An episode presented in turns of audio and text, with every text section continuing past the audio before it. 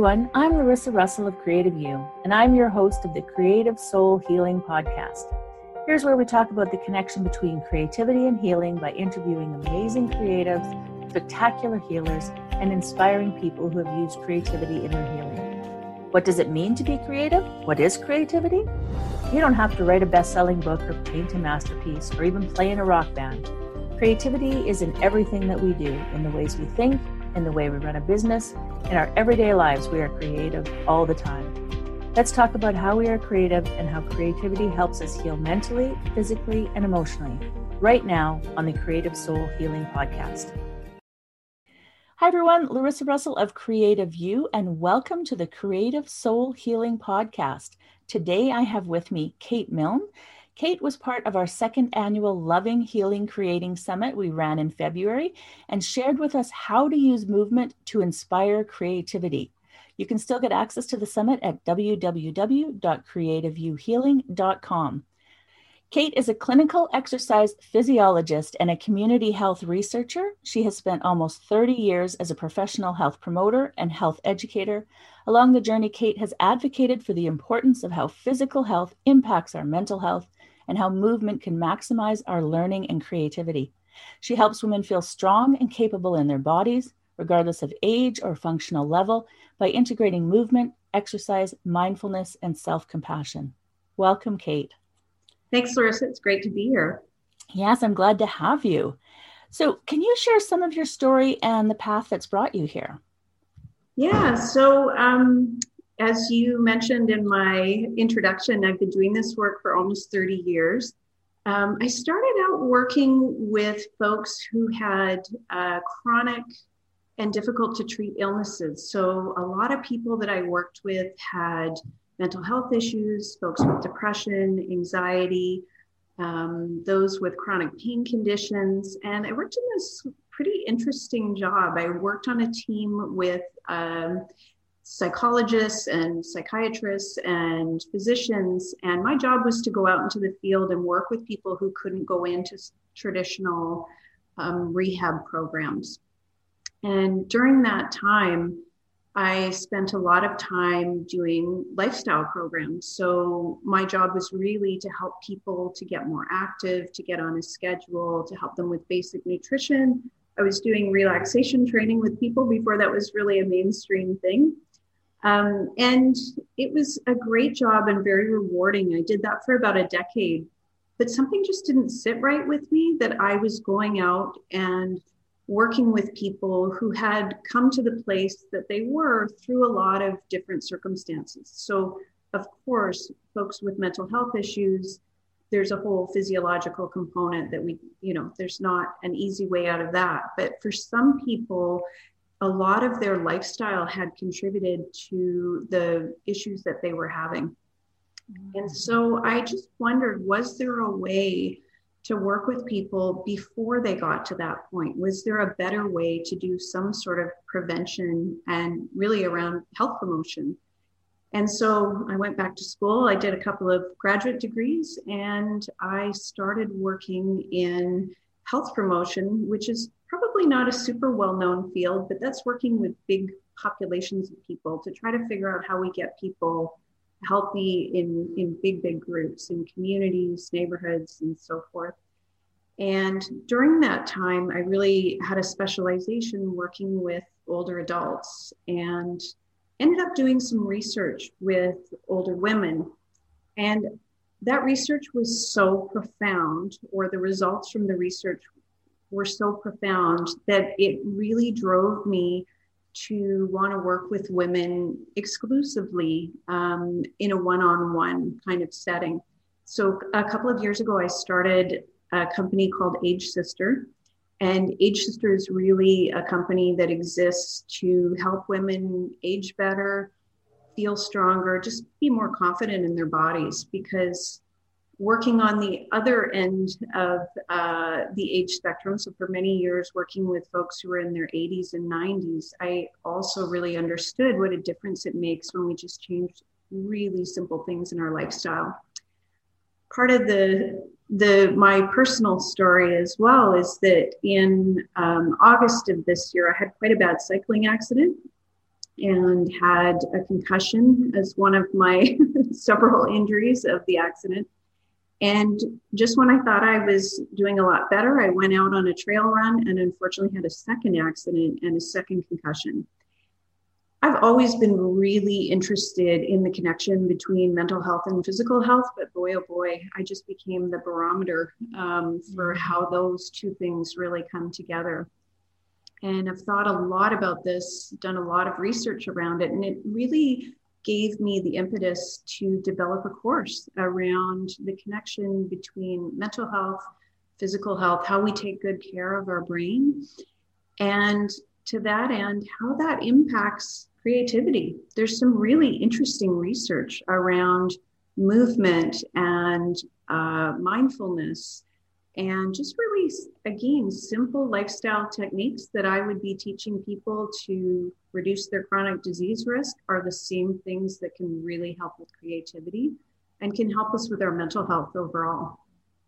Oh yeah, I, I, I love I love sort of hearing all of that and and knowing you know about these accidents that you had had, had this year, and watching how people have shifted again this year with COVID, mm. and as we become more stagnant in our life and not being able to get out, not being able to do as much, um, how that has affected mental health as well, right? And so, just knowing that even that little bit of movement getting up and going to work during you know in the daytime or going to the store or going you know those things that we have um, always taken for granted and now not even having that little bit mm-hmm. you know but so it's maybe even more important right now than to do that shift of of purposeful movement too. Yeah, you hit the nail on the head. I mean, one of the biggest shifts in my work and in exercise science is around this idea of people sitting for long periods of time. So we've always really focused on, you know, get 30 minutes of exercise a day, but nobody really focused on the fact that for the other 23 and a half hours, you could be totally inactive and that seemed to be fine. We know now that's not fine mm-hmm. and that it's almost I, I don't want to say more important, but it's equally important that we get just those small amounts of movement throughout the day. And I love that idea that you're thinking about that during COVID, how much we're all sitting and we've lost those small bits of movement. You know, no commuting to the office, um, probably a little less walking for what we call utility walking, like just getting out and getting groceries. Mm-hmm. Um, it's great to see lots of people out exercising. I'd love to see that more so than ever. I see people out walking just to get out of the house, but we have lost that that little bit of movement, and we know that exercise is a treatment for things like anxiety and depression is right up there with pharmaceuticals. Doesn't mean we can mm-hmm. replace pharmaceuticals, but it's definitely a treatment that's really powerful. So really yeah. important. Really important. Excellent. So, what would you say healing with creativity means to you? Yeah, that's a great question. Boy, oh boy. Um, I think it's kind of twofold when I think about it. I think about the external piece. So, if I think about my job in healing and how I've had to use creativity to try to help people with their healing, um, I don't think you can ever approach healing without creativity. I just don't think it's possible. I think no two people are the same and um, they're just it seems to me that we we need a creative approach in healing when we're helping people but i also think from the internal standpoint from someone who's in the healing process still creativity has been a bit of a godsend for me that i'm a very analytical person probably a bit of a different guest for you um, I'm a little bit more science focused and I get, you know, very task focused. And these injuries have really taught me that you have to take time that's outside of just tasks and focus on things that engage your brain in a different way. And when I mentioned earlier that sometimes I feel like a barometer or a weather vane for what's going on in the brain, um, I can really tell you that shifting to something that's more creative has definitely had a, a different impact on my brain, a really healing impact on my brain. So part of my rehab is even to take time to do things that you know for me would be more creative so things like um, cooking i love to cook and that's where i express myself a little bit more um, also in writing um, and maybe not writing you know in my traditional way that i would be writing um, writing a bit more for pleasure so those kind of things to me have made a huge difference in my healing and this time in my life has taught me a lot more about the importance um, of adding creativity in. And I would traditionally think of just exercise and stress reduction and sleep and healthy diet, but I think I would also add in some sort of creative outlet as a part of good health. Mm-hmm. Absolutely. To me, creativity is the most important, but we all have our passions. of course. Um, so what what inspires you in the work you do? Yeah, I think I am inspired every day by the women around me and by the women that I work with. I'm just in awe of the women in my life and all of the things that they do, all of the things that they're responsible for. Um, and having that experience in the research project with the women in midlife, that was sort of the age group that I worked with, um, and having the ability to make such a big change by just helping them with really simple lifestyle changes inspires me to keep going in my work. I think, you know, women spend so much time with a thousand balls in the air, taking care of everybody else, doing all the things that they need to do just mm-hmm. every day, rising to the occasion. And sometimes they're not taking care of themselves um, we forget to take care of ourselves. We're sort of last on the list. So I think my inspiration comes from trying to help and nurture those women in the same way that they would be doing for others. Yeah, yeah. I mm. find that too when I when I work the women that I work with and and just those aha moments that they have or seeing the changes they make is what inspires me on a daily basis. So Absolutely. Yeah, I agree yeah. with that. So uh, there's a lot of um, controversy around monetizing healing and creating. Uh, what are your thoughts on that? That's a great question. Um, I have a kind of an interesting upbringing in that my dad was a doctor, so he's a healer. My mom was an actor. Um, so we brought together the sort of creative and analytical. And, and funnily enough, I'm married to a musician. Um, so I can see it, I think, from both sides. Um, obviously, somebody like a doctor, that's pretty straightforward how that's going to monetize. But I think there are so many other ways to help people heal. Um, and I think more than ever, people are reaching out for for help. People need help. People need healing at this time. I don't think that there's anything wrong with monetizing what you do. Uh, I remember hearing um, a woman that I worked with, and she said, Sometimes I feel kind of guilty about this, that this should be sort of my thing I'm giving to the world.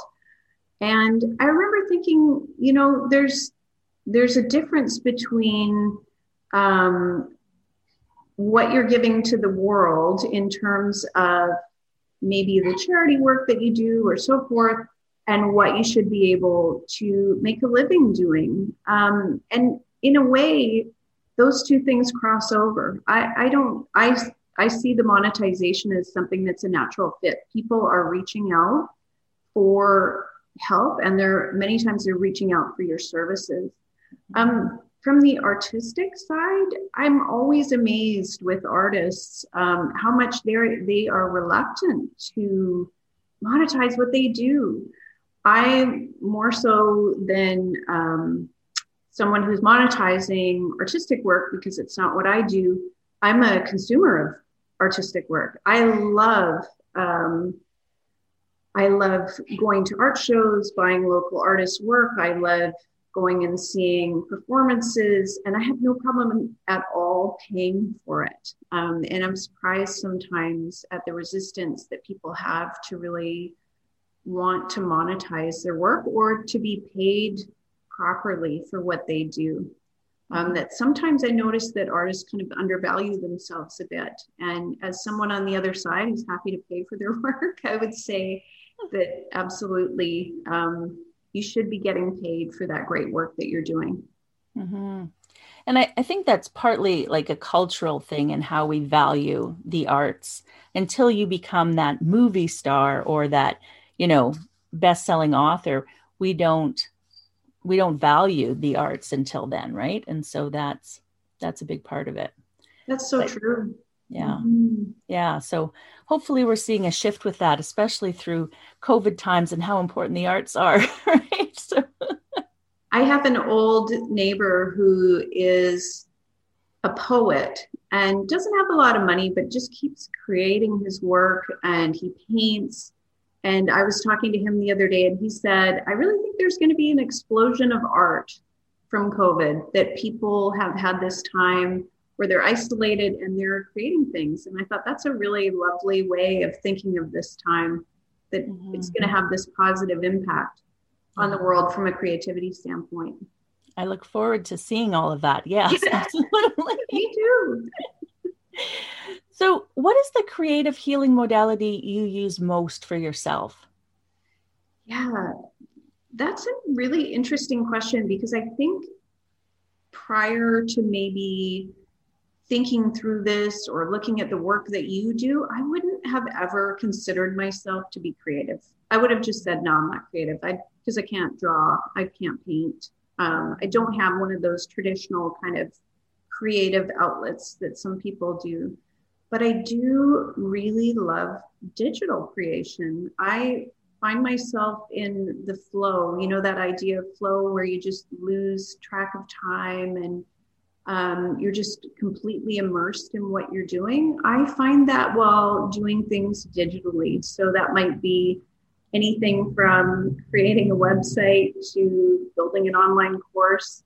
Um, and then, of course, in writing, I've always been a writer. I've always loved to write. And again, I find myself in that kind of flow state while writing.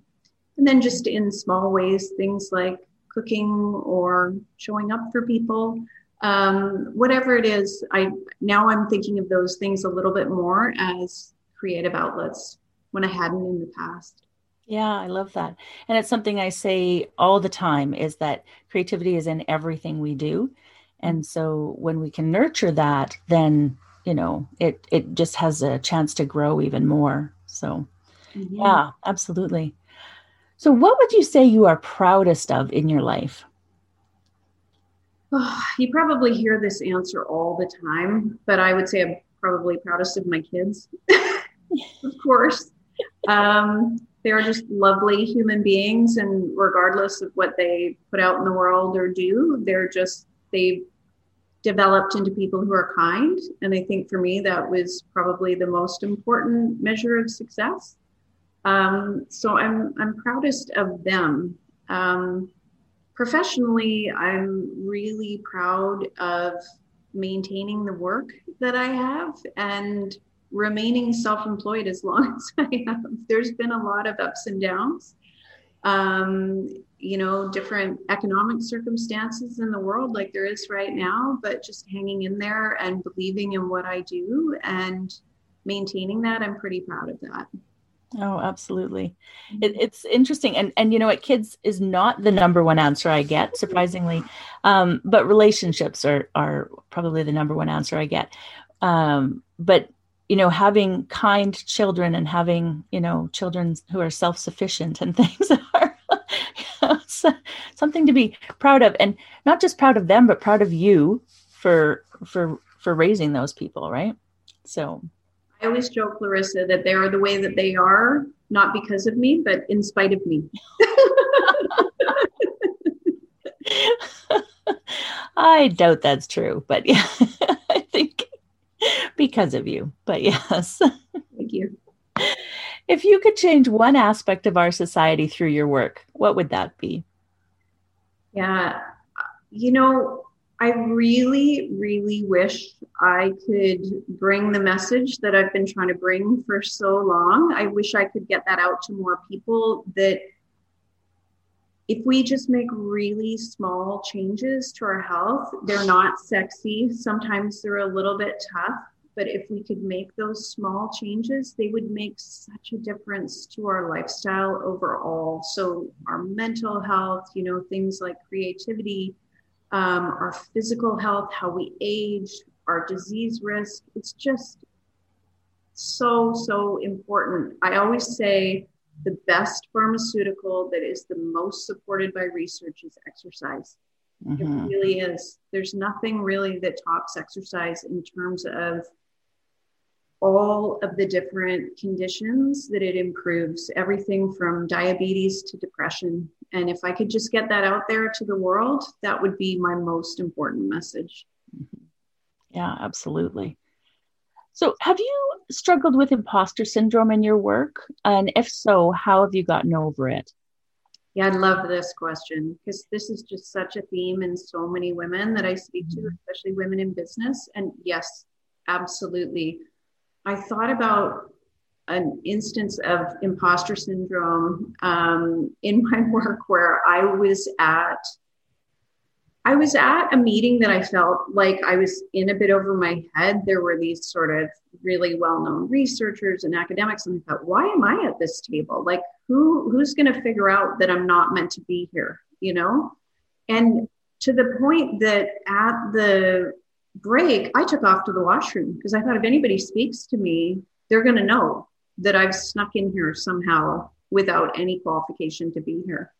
And that's really interesting, right? That it's to that degree sometimes imposter syndrome that you really think somebody's made a mistake in inviting me. Um, and I suffered from that for a very long time until I had a meeting with a male colleague, and he was incredibly condescending to me. Um, trying, it was a bit of gaslighting, honestly. It was really around, you know, well, you, you could do well, but I, I had an opportunity to do my PhD and I didn't do it because I didn't see a reason to do it. It wasn't really going to make a difference in my career. And he told me that, you know, I couldn't really go anywhere without it. And I just had this moment of screw you, you know. Um, I left that meeting and that was the end of my imposter syndrome because I thought if people can't see what I am bringing to the table, regardless of letters or anything behind my name, then they are missing out. Mm-hmm. And that mm-hmm. was it. I don't really remember having imposter syndrome after that moment. Yeah. And it's it's amazing now I find that how much experience is outweighing the schooling Mm-hmm. Um, I mean, there's still some fields, like, you know, our medical doctors, we definitely want them to have that no medical degree. Um, but, you know, it, learning business from someone, I don't care if you have an MBA, mm-hmm. I want to know that you have experience, right?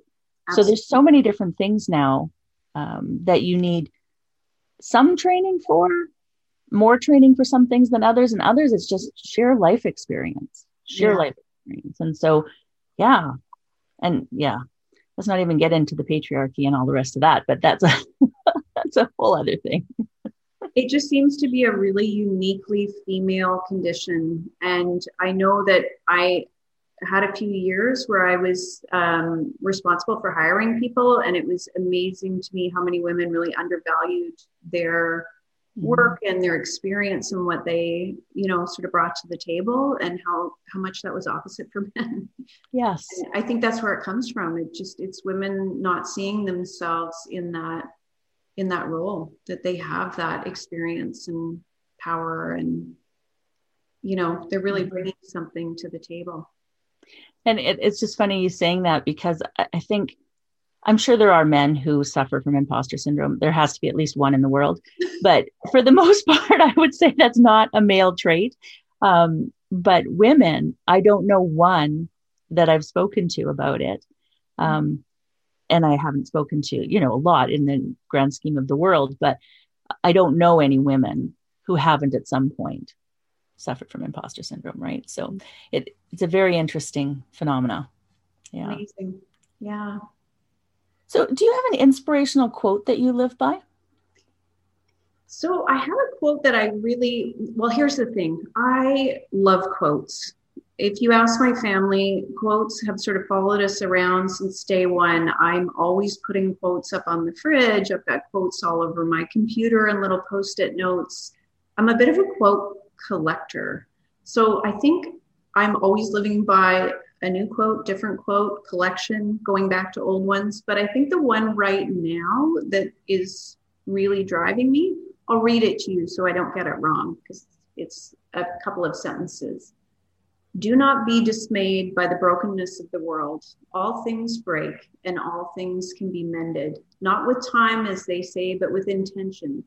So go, love intentionally, extravagantly, unconditionally. The broken world waits in darkness for the light that is you. Oh, I love that. I love that. Yeah, and I think that's just where we are at at the moment, you know, that we have to bring light to this dark dark time. Mm-hmm. Yeah, I do. I love that. So, is there anything else you'd like to add that we maybe haven't discussed today that you think our listeners need to know? I just, I guess I would just go back to that idea of how important it is the work that you're doing. I mean, the work that you are bringing to people in terms of that healing with creativity, I, I don't think I would have recognized prior how important that was.